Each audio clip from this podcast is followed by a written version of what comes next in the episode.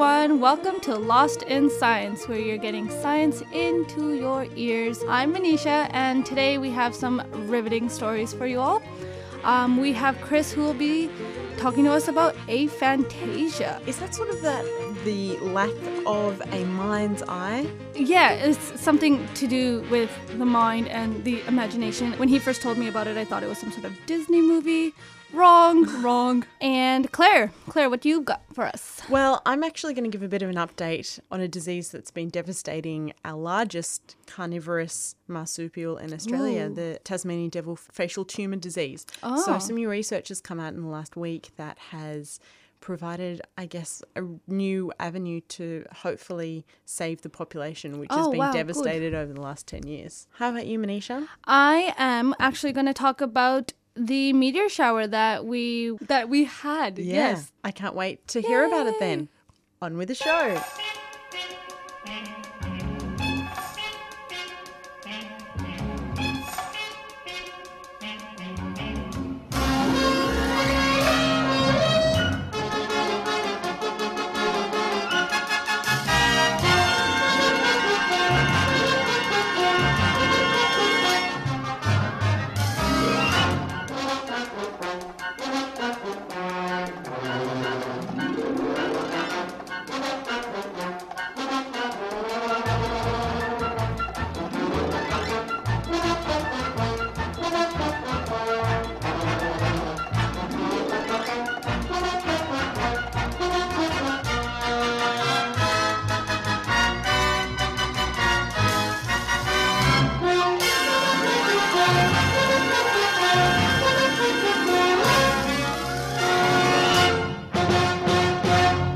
So if I say to you to picture something in your mind's eye, does that mean anything? Can you can you do that? Yes. Yes. Um, Think of a purple elephant. Go. well, th- you know, Like- it could like- be anything. Uh, Just like pic- imagine something. Does it mean something to picture something in Yeah, your mind's yeah, eye? Yeah. yeah. yeah. Well, for some people, it doesn't. Some people have a condition that's called aphantasia, spelled A P H A N T A S I A. Uh, and you may have seen this bit. It's been a bit on the um, in the news or on social medias. And this is a condition where people you can't imagine images in your mind. You're kidding. They can't imagine imagining. They can't. They, well, they, they, no, they can't imagine. I can't imagine. Period. They just can't imagine. Well, they probably can't imagine Oh, imagining. They just. They, I a just step can't imagine. That's right. Yeah. It was the, the term was only coined in last year by a neurologist, um, Adam Zeman from the University of Exeter. Um, but he kind of first came across it in 2005 when he studied uh, a man who had lost the ability to see things in his mind's eye after having some, some minor surgery. And this bloke, he could he could still you know recognize things. He could say they did a test where he could recognize faces. He could put names to them. He could even describe them. As he was asked to, they said like you know he could say that Tony Blair had blue eyes for some reason. Um, does he? I think so. Um, but he couldn't picture them in his mind.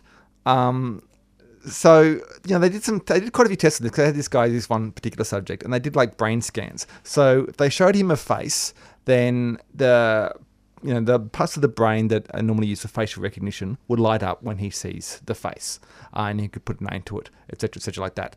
But if they just gave him a name then those facial recognition parts didn't light up. But for normal people people who aren't aphantasia persons, um, when you give them the name, then your facial recognition parts also light up because you see the face as well as the name. So if I were to say to you, Tony Blair, for argument's sake, you can probably picture Tony Blair, maybe. Got it. Yep. Yeah. Yep. Blue eyes. Unmistakable. That's right. So this this is um like in 2005 there was uh it was reported on. There was an article in the New York Times and everything.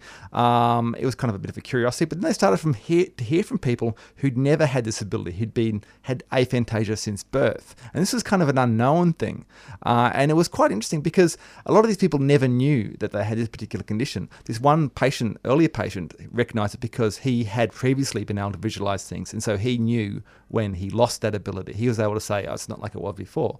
Whereas the Oh. people who have been like that way since birth, Yeah, they never know, know? anything different. And Yeah. it's been really interesting hearing them talk about what it's like because they often say things like they thought everyone was just kind of, well, not joking, but talking in metaphors. So when you say, I can imagine, you know, a purple elephant, I can see myself walking down the beach, they just thought that was kind of, you know, I would like to walk down the beach, is what you're saying. Not, I can actually That picture is- myself walking That down is the beach. so hard to imagine not, Not being, being able, able to, to do- yeah. imagine. That is very diff- a very difficult mind exercise. It is. It's to me. It's that whole thing of being able to put yourself in someone's head and imagine what they're doing. Yeah. Now I'm picturing myself trying to picture not being. Uh, this is not ending well. But you can you imagine being the other way? What what are those people were like to discover this thing? Like one of them who wrote a, a big long post on Facebook said that, that it was like reading a newspaper article that says scientists discover man without a tail, and like you never knew people had tails, or Yeah. that it's kind of the opposite of finding out that you have a superpower. It's finding that you, you lack an ability that everyone else has. Yeah. So maybe there's and some no one told you. yeah. it's kind of Uh, sad. they were kind of telling you, but you just didn't understand. So this is like he described that you know what there has some other consequences as well. He can't remember things that have happened, so he has a good memory for facts. But if he's asked to describe what he did yesterday or what his childhood was like, he he can't do it. He has to memorize a response to say, "Oh, Oh. growing in Miami was a bit of a disappointment." Um, Poor Maya. there's another person who, who wrote in after the report in the New York Times that said that he was shocked that his girlfriend can remember what someone was wearing a year ago. He can't believe that you could just any way you could remember what someone was looked like a year ago. Um, so this is kind of interesting. It's to do with the way that our memories work. And this is, another aspect of it. So with our what they call our explicit memory, which is the memory where we consciously recall something, they often split that up into two types. There is the semantic memory and the episodic memory. So the semantic memory, that is your, your general knowledge of, you know, of facts, meanings, concepts, those sort of things.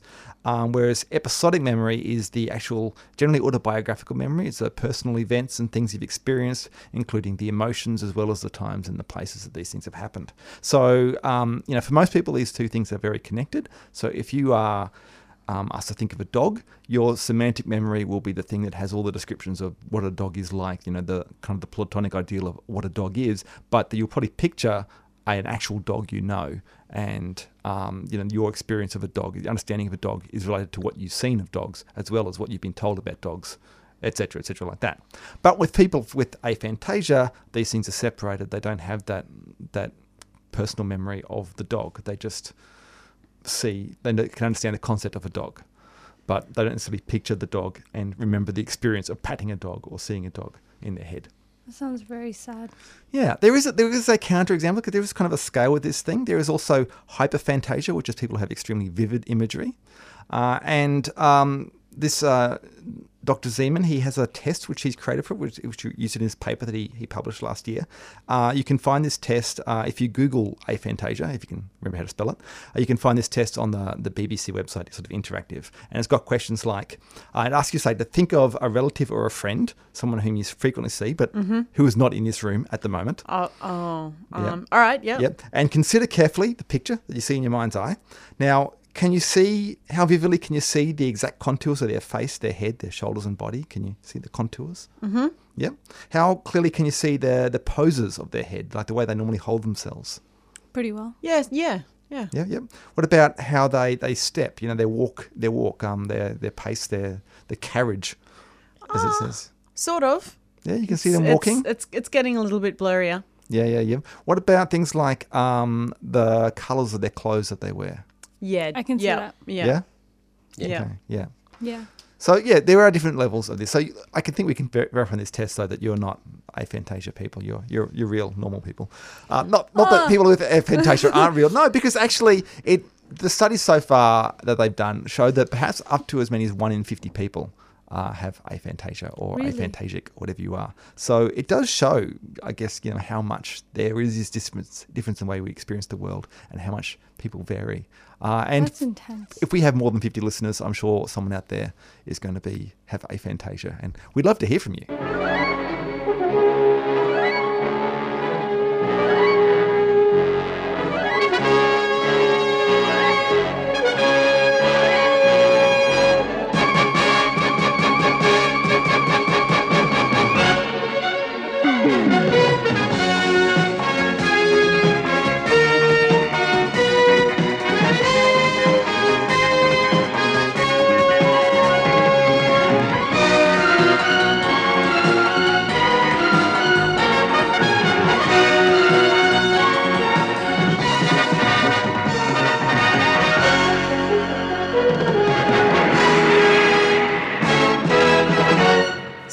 There's been a bit of big news this week um, that scientists and researchers have found a potential new avenue of treatment Ooh. to help the ever dwindling population of Tasmanian devils. Oh, good. Yeah, from um, the devil facial tumour disease, which has been plaguing them for the last 20 years. Ooh. Yeah. Um, have you heard about the disease before? I have heard about the disease. I'm sure Yeah. a lot of people have. I'm sure a lot of people have, yeah, and it's it's something that um, has got a lot of coverage, um, but there hasn't really been a really sort of major breakthrough in the research, sort of to look at um, how we can protect our current sort of populations. Yeah, right. So how to like stop the spread of the infection? kind of thing? Exactly. Yeah, right. Yep. Yeah, yeah. So, um, because there has been a fair bit of media, I thought I'd maybe just give a little bit of a background to the disease. So, a bit of an introduction. So, it was first noticed in the devil population in 1996. So, it has been around for the last 20 years. Um, but in the 10 years since 96, it um, it pretty much it, it massively ravaged the wild population of Tassie devils, like hugely affecting Yeah, the population with declines of around 85% in some of the populations and a lot of the um, northwest of Tasmania, mainly.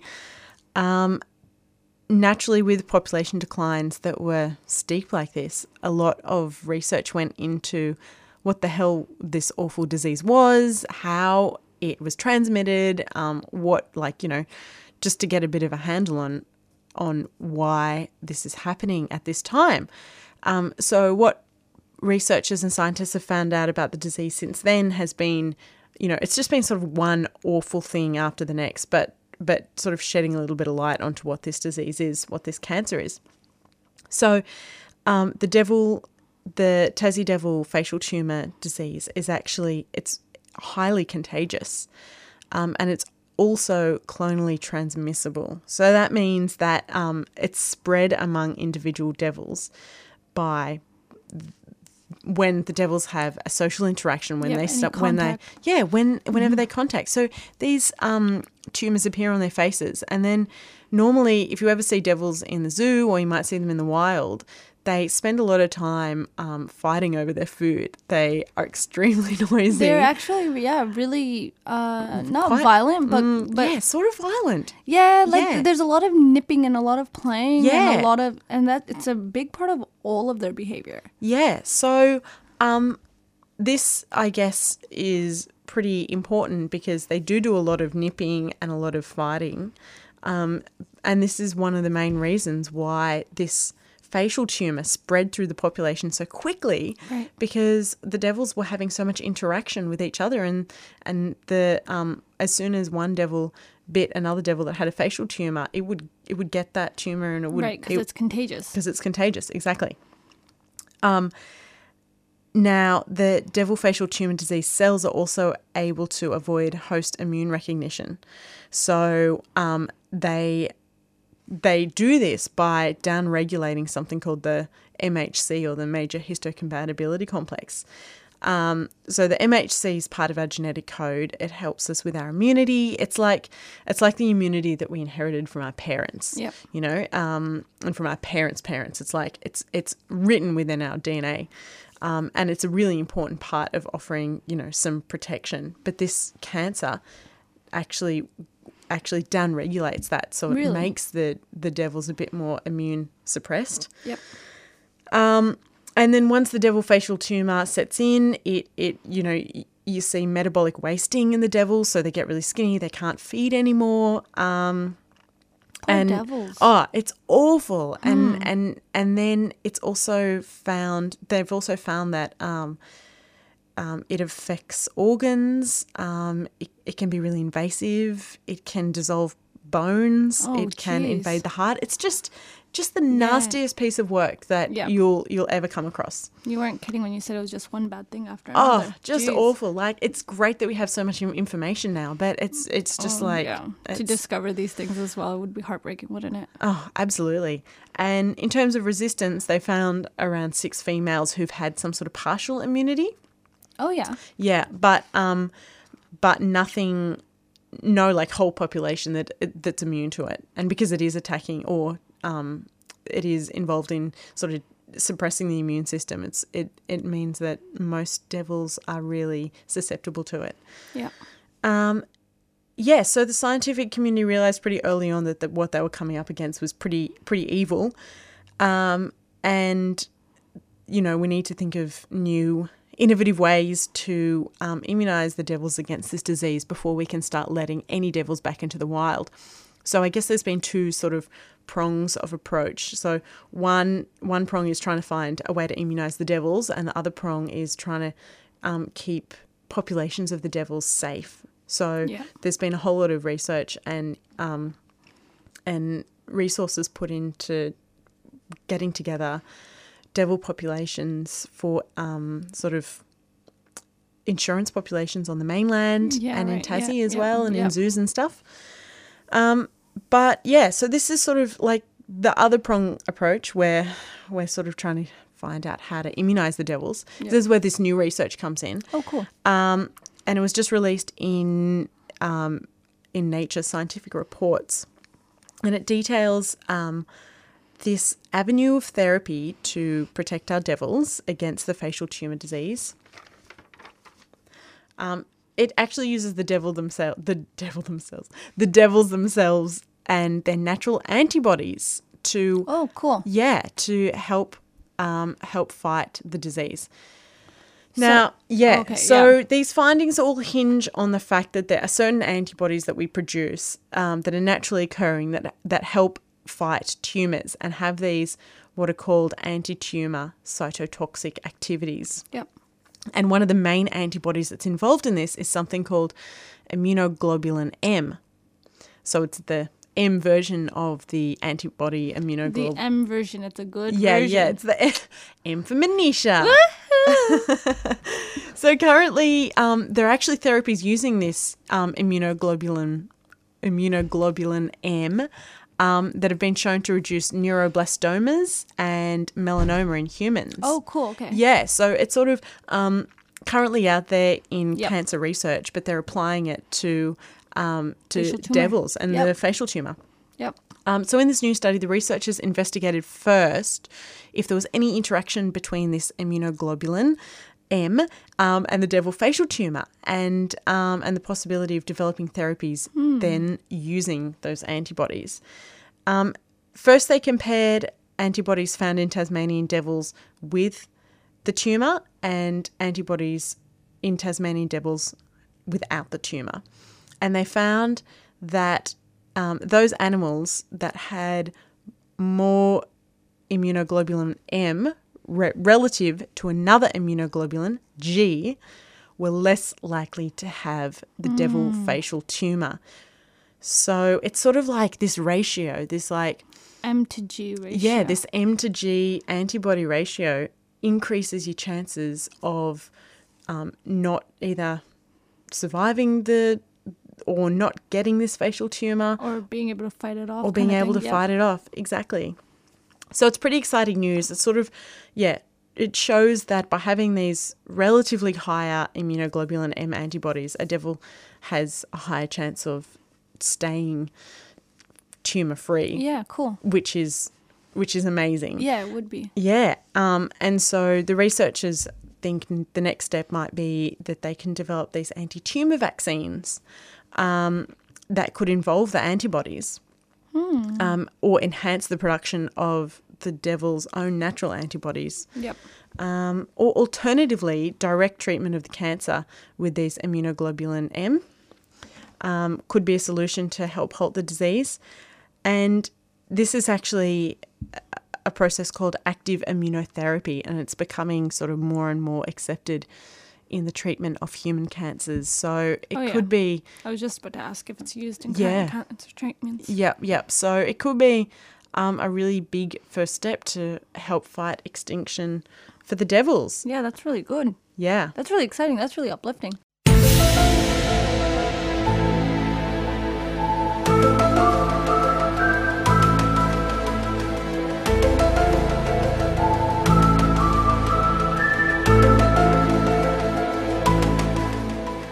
Across Australia on the Community Radio Network, you're listening to Lost in Science.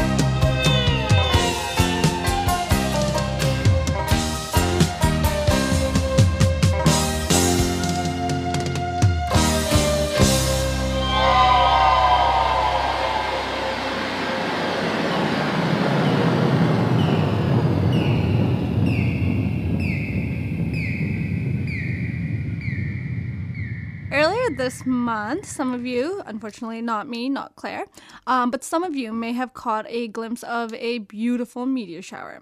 Uh, overnight on the 5th, so early morning on the 6th of May, um, um, is one of the most spectacular meteor showers uh, viewed in the summer southern hemisphere.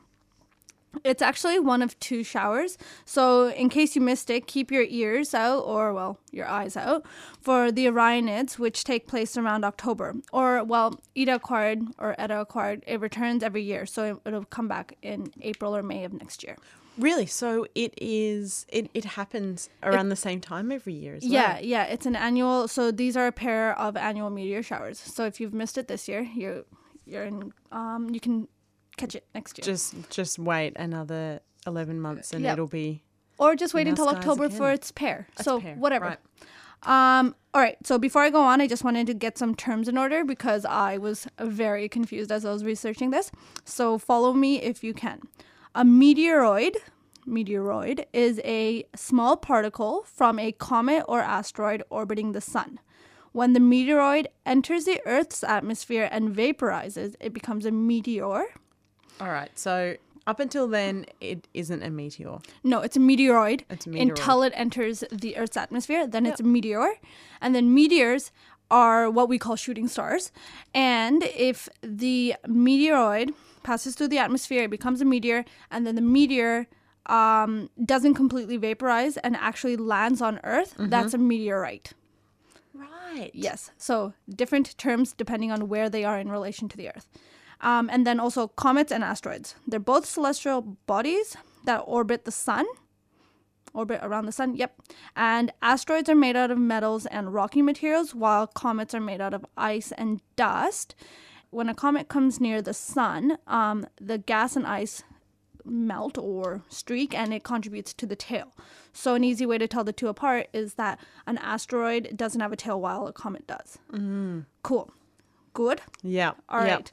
Are I'm we all on this that. space page? I'm all. we, we got I'm this. Back to Eta Aquarid. Eta Aquarid and the Orionids are the result of Earth or Earth's orbit going through the tail of Halley's comet. I'm sure most, yeah, I'm sure most, if not all of our listeners, have heard of Halley's comet, which is uh, arguably the most famous comet. The meteoroids, meteoroids, in um in Meteoroids still in the sky. still out of the atmosphere. Got it. In Eta Aquarid and um, the Orionids are the icy debris of Halley's comet. These meteoroids are some of the fastest. Um, so these meteors are some of the fastest of any shower, and they travel almost 239,000 kilometers an hour. Um, Eta It's real fast. It's real fast. fast. Whew, whew. Yep, like the Flash. The original Flash. Flash in real life. Yep, that's it. That's where the inspiration comes from. Um, Eta Aquarid gets its name from its apparent radiant point in the constellation Aquarius, uh, near one of its brightest stars, Eta Aqua- Aquarii. Um, a radiant is the spot where the meteor appears to originate from. And that means that, well, the meteor doesn't actually originate from the constellation, but from our vantage point on Earth, it seems to. For the Orionids, the radiant is Orion. Again, you can see the matches in the name. And um, for those of you who did observe Eta Aquarid this year, you would have seen about 30 to 60 meteors per hour, which is a lot. That would have been a beautiful shower. Would have been a very beautiful sight. Yeah. So again, remember for October or next April to find a nice spot out of the city light pollution to view it. Is there a best place in Australia to view these showers? No, it's actually really brilliant in the southern hemisphere in general. The Eta Aquarid is at least, and so it's um so if you can find a place that's just not very uh obscured by light pollution, you'll be pretty good. Um, okay, so I mentioned that the showers are a result of the famous Halley's Comet. Records of Halley's Comet date all the way back to 239 BC, when the comet was recorded in Chinese chronicles, and it, it reoccurs every 75 years. So that's how long it takes for Halley's Comet to orbit around the sun once. Uh, the last time it was visible was in 1986, and is predicted to return in 2061. The- so we got a bit of a time. yeah. So Bit of time to wait for Halley's Comet back here. Yeah, I so yeah, it was last year sooner than it'll be next year. So That's sad. Um, the Eta Aquarid showers have actually been going on for centuries, uh, but most but was described by astronomers only in the late 1800s. Uh, the a few astronomers contributed to the description with some key findings and observations. First, an American astronomer named Hubert Anson Newton discovered records of a reoccurring meteor shower. These showers were all described around the same time of the year, and all dated and they dated all the way back to the year 401. So Newton discovered that in past logs and observations there was a pattern, and he suggested that this was actually a reoccurring meteor shower. So it was the same one that we were observing. Then in 1870, G.L. Tupman, a member of the Italian Meteoric Association, discovered that discovered the shower that Newton had described and then he confirmed it again the following year. So he confirmed that it is a reoccurring shower.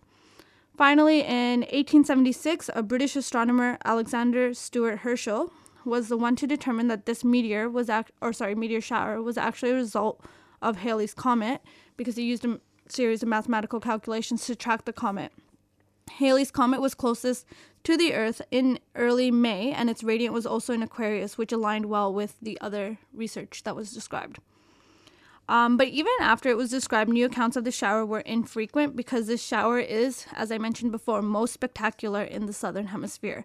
And there are there at the time were fewer meteorologists in the southern hemisphere that were connected to the bigger meteorological associations. I did try to um, search for some accounts from southern hem- from the southern hemisphere, but I didn't actually come across any. Um, instead, the Orionids, which are more more visible in the northern hemisphere, have a lot more um, has a lot more historical accounts. Um, but anyways, even though the Orionids are more visible in the northern hemisphere, we still have a decent vantage point from the southern hemisphere. So I really ur- urge you to keep an eye out for the shower in October. And now that you know what you're looking at, you can anticipate a beautiful show and a wonderful astronomical display, which should tide us over until Halley's Comet returns. Get your picnic rugs out and start looking at the stars. Oh, yeah, it would be so lovely. So lovely. Camping.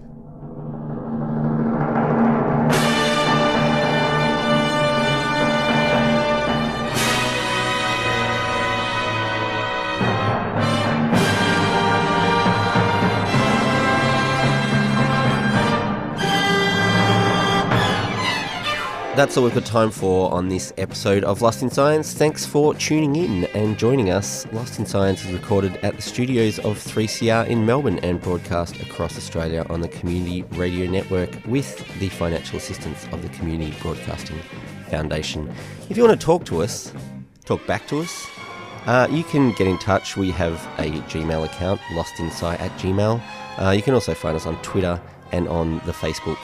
Uh, and if that's not enough Lost in Science for you, you can always tune in again next week where the team will once again get lost in science. Thanks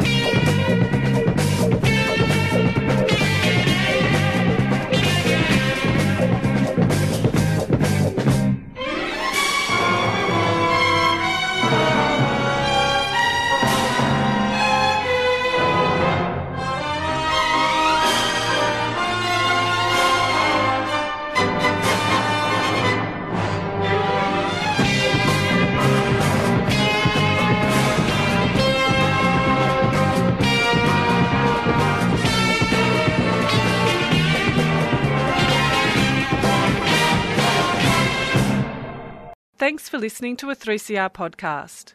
3CR is an independent community radio station based in Melbourne, Australia. We need your financial support to keep going. Go to www.3cr.org.au for more information and to donate online.